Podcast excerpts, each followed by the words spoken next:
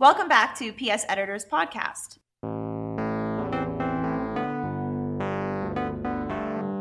Today we're talking more about robots, taxes, manufacturing jobs. With me today is Stuart Watley, another associate editor at PS, who is calling in from New York. Uh, hi, everybody. Nice to be here. So, in a previous podcast, Jonathan Stein and I discussed uh, Yanis Varoufakis' ideas on how to approach the taxation of robots. Um, the idea is that robots are going to take over work that would traditionally be taxed as, say, income tax. And so, you know, how can we offset that? But another of our contributors, uh, J. Bradford DeLongs, says it's too early to be thinking about that at all.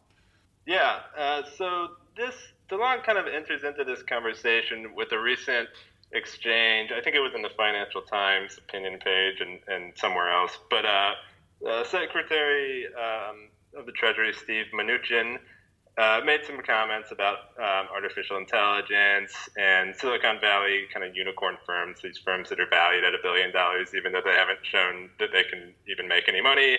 Um, and so the, the, the, the, disagreement they're having, though, is basically like how imminent is this threat of, of you know a workless, fully automated society?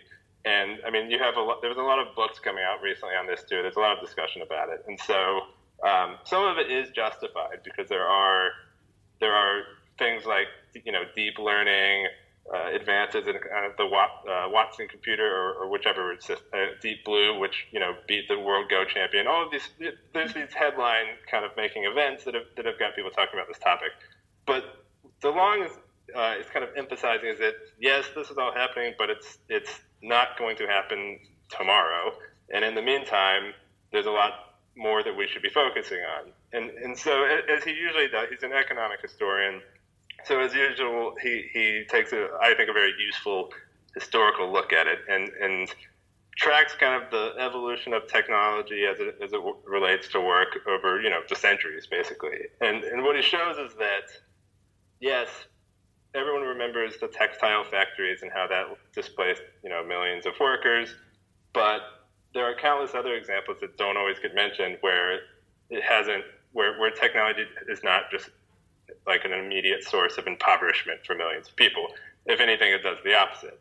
And so you can think of countless examples of this. But you know, if you're just as a theoretical, you know, if you're if you're a widget maker and you get a machine that makes your widgets faster, then as a widget maker, you can make more widgets and sell more widgets and so forth. And this is basically that's basically just what productivity growth is. And what most of the discussions about manufacturing in America today miss uh, by focusing on trade agreements is that productivity growth accounts for almost all of the reduction in manufacturing employment over the, uh, the past few decades.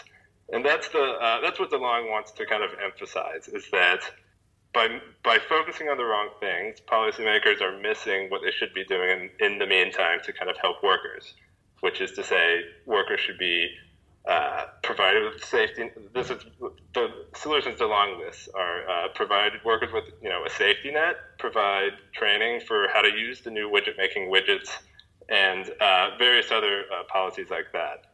Um, so sorry, Whitney, I went on for a little while there. Yeah. But do you want to uh, do you want to uh, jump in on? Um, so this was a, actually DeLong. I, I just uh, gave a summary of DeLong's April column, but we're also going to be discussing his uh, his May column. So if you want to jump in.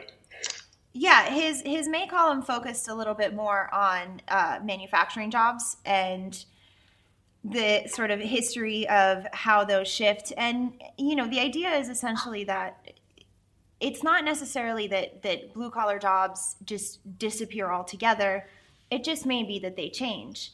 And in terms of what you mentioned actually previously also about productivity growth, um, you look at the coal industry, for example, which gets a lot of attention um, in the states now from Donald Trump talking about you know bringing back this industry. But you've got these pro- these technologies that allow for productivity enhancement. So there might not actually be jobs in that industry, but that doesn't mean, and as DeLong shows historically, that doesn't lead to just a dearth of blue collar jobs. These people still can find other jobs in other industries, maybe more you know technologically advanced industries. Maybe some a, the jump could be as obvious as from coal to renewable energy. um, or maybe it can be into a services sector. The the important thing is is as you mentioned, training and giving people the security that they need to shift jobs or industries um, and and not be stuck in unemployment. Yeah, and you actually um, th- this kind of raises a, a, an issue that that DeLong discusses, but that I don't know if anyone really has a solution for it yet. But when he's describing how you know basically the last half century of of history of, of manufacturing in America has been what he described, you know, one of churn, uh, not job destruction. And but what he, one of the largest areas of churn that he talks about is geographic. And this is, I, I think, this is something no one has really figured out yet. Is telling, you know, the the workers in you know uh, West Virginia that their jobs haven't disappeared, but they've moved, you know, to Florida. And so, like, mm-hmm. how do you yeah you know, how do we tell people that? It, you can't just uproot people from their homes. I mean, there's all kinds of, you know, like there are proposals out there for like how to make it more affordable or how to encourage people to go to where they, you know, where they could be more useful. But that's a hard sell for people who have maybe been somewhere for generations. And and yeah, politically, of course, that's that's. It's Sorry, also just just politically difficult to convince people. So as much as that might be the right economic choice, and there are ways to facilitate it, you know if you if you want votes that might not be you know giving people tough news is not off is often not the way to get them. Yeah. And that's and that's really played into uh, it's really played into Trump's hands the you know his his kind of cartoonishly simple the cartoonishly simple picture that he he draws is uh, you know it just kind of uses uh, the word manufacturing as a catch-all. But an interesting part of DeLong's discussion is that manufacturing is kind of a, a, a almost a useless term. Like, what are we talking about? Okay, so auto manufacturing, like making cars, yes, that's obviously manufacturing. But most of these workers uh, in the early 2000s moved from manufacturing into, you know, home building during the housing bubble. Uh, they were still blue collar, which is maybe a, a broader, more useful term. They were still doing the type of semi-skilled, but you know doesn't require a college degree type work. And mm-hmm. so that's and and then I guess the latest shift is maybe to uh, various um, roles in the healthcare sector that don't require you know a medical degree or anything. But uh, this is what this is what I think Trump um, has either is missing or purposefully kind of smearing over with with a lot of his trade rhetoric. Yeah, and um, DeLong actually refers to an, another previous DeLong piece um, in one of these where he talks specifically about NAFTA. And I think just to highlight again that oversimplification of the issue at hand, um, he points out that just 0.1 percentage points of the 21.4 percentage point decline in the employment share of manufacturing um, in the last 30 years is attributable to NAFTA. So that that idea that you know we can just renegotiate a trade deal and oh the problem is just bad trade deals it feeds into into a, this very simplistic narrative but if you look at kind of the figures and the trends underneath it's not really it's not backed by those things. Yeah and i think a, a, an interesting additional point that he he doesn't go too deeply into it but he, he, he alludes to it uh, is that the um, if you look at the decline in the share of jobs that are in manufacturing in you know similar uh, countries that kind of sim- countries that boomed after World War II, basically. He, I think he mentions Germany and Japan.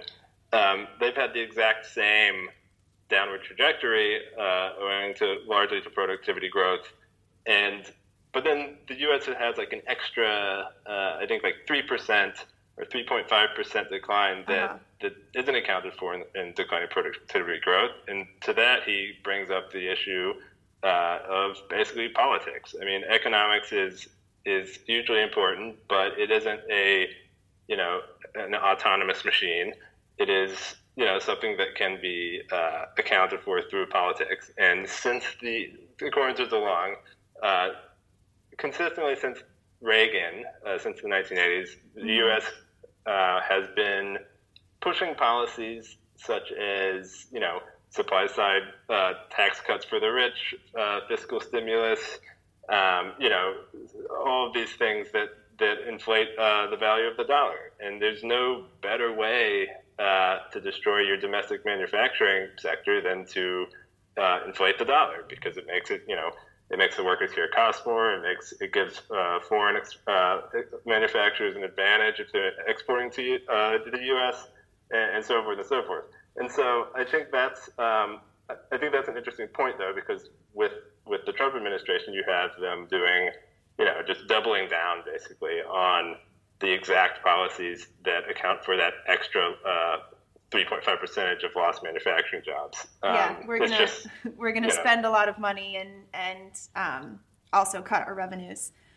Um, I think that uh, DeLong actually he very briefly mentions one more one more thing that I think is interesting regarding um, kind of flawed U.S. policies, and he talks about uh, U.S. foreign policy and how instead of you know the U.S. delivers a lot of aid and is very involved in the world, but they're doing so rather than financing you know development and industrialization and creating more markets um, for their manufacturing exports. He says that they've been doing, you know, more unproductive things. They've, it's all, it's been a little bit more political. He calls it the U.S. the world's money launderer, um, and that turns out to be not as useful as really getting their developing economies more developed so that they then can become markets and that they can sort of that relationship with the US can can feed in and enhance the uh, America's economy as well. Yeah, you're right.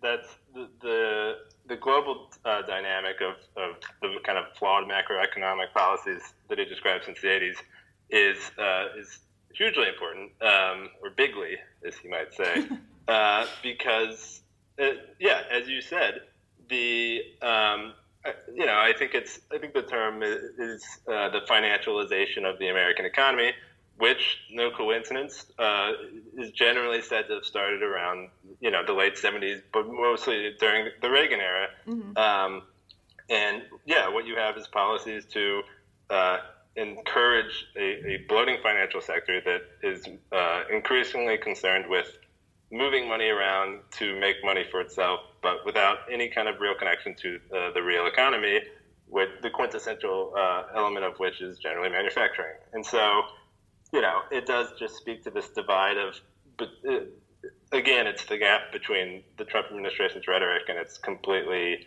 uh, you know, stacking the decks in, in favor of Wall Street.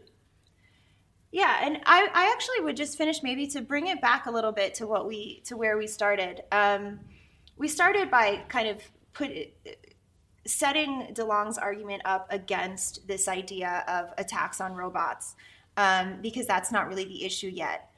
Yeah, uh, I mean, I think there's the I think the UBI, the Universal Basic Income, is an interesting um, is an interesting idea. It's another thing that's being debated a lot these days.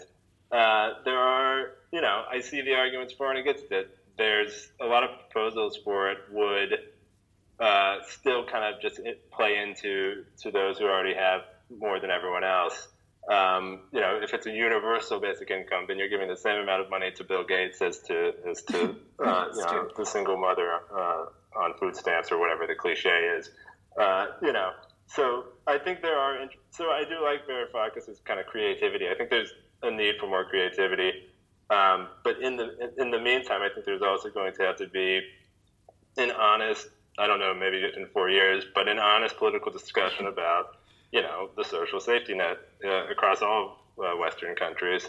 Um, France is currently dealing with, you know, a what many would say is a bloated social safety net, but then others would say that the U.S. is kind of has, has a lot to uh, make up for that it's lacking. So I don't yeah. know. I think there's. I mean, this is going to be the biggest problem of of you know the coming decades, uh, and it all depends on, I guess, when you think the robots are coming. I think the idea that DeLong gives that that the full robotization of the economy, where everything's automated. Um, I definitely think that that there's some distance between us and that future. Although, you know, for some people in some industries, it probably feels a lot sooner because those industries, it is coming much sooner. Of course, then you also have Facebook now uh, hiring humans uh, to look at the content on the site. We'll see how long that lasts, though. It seems like an impossible job. Yeah, yeah, it's true, and it's there. Are, there are still plenty of these of these unskilled jobs, and even new unskilled jobs that that only humans can do. We still have some advantages. Indeed. All right. Well, I think that that's gonna wrap it up for today. Um, thank you, Stuart, for being with us. Um, be sure to subscribe, rate, and review our PS Editors podcast, and you will hear from us again next week. Thanks for listening.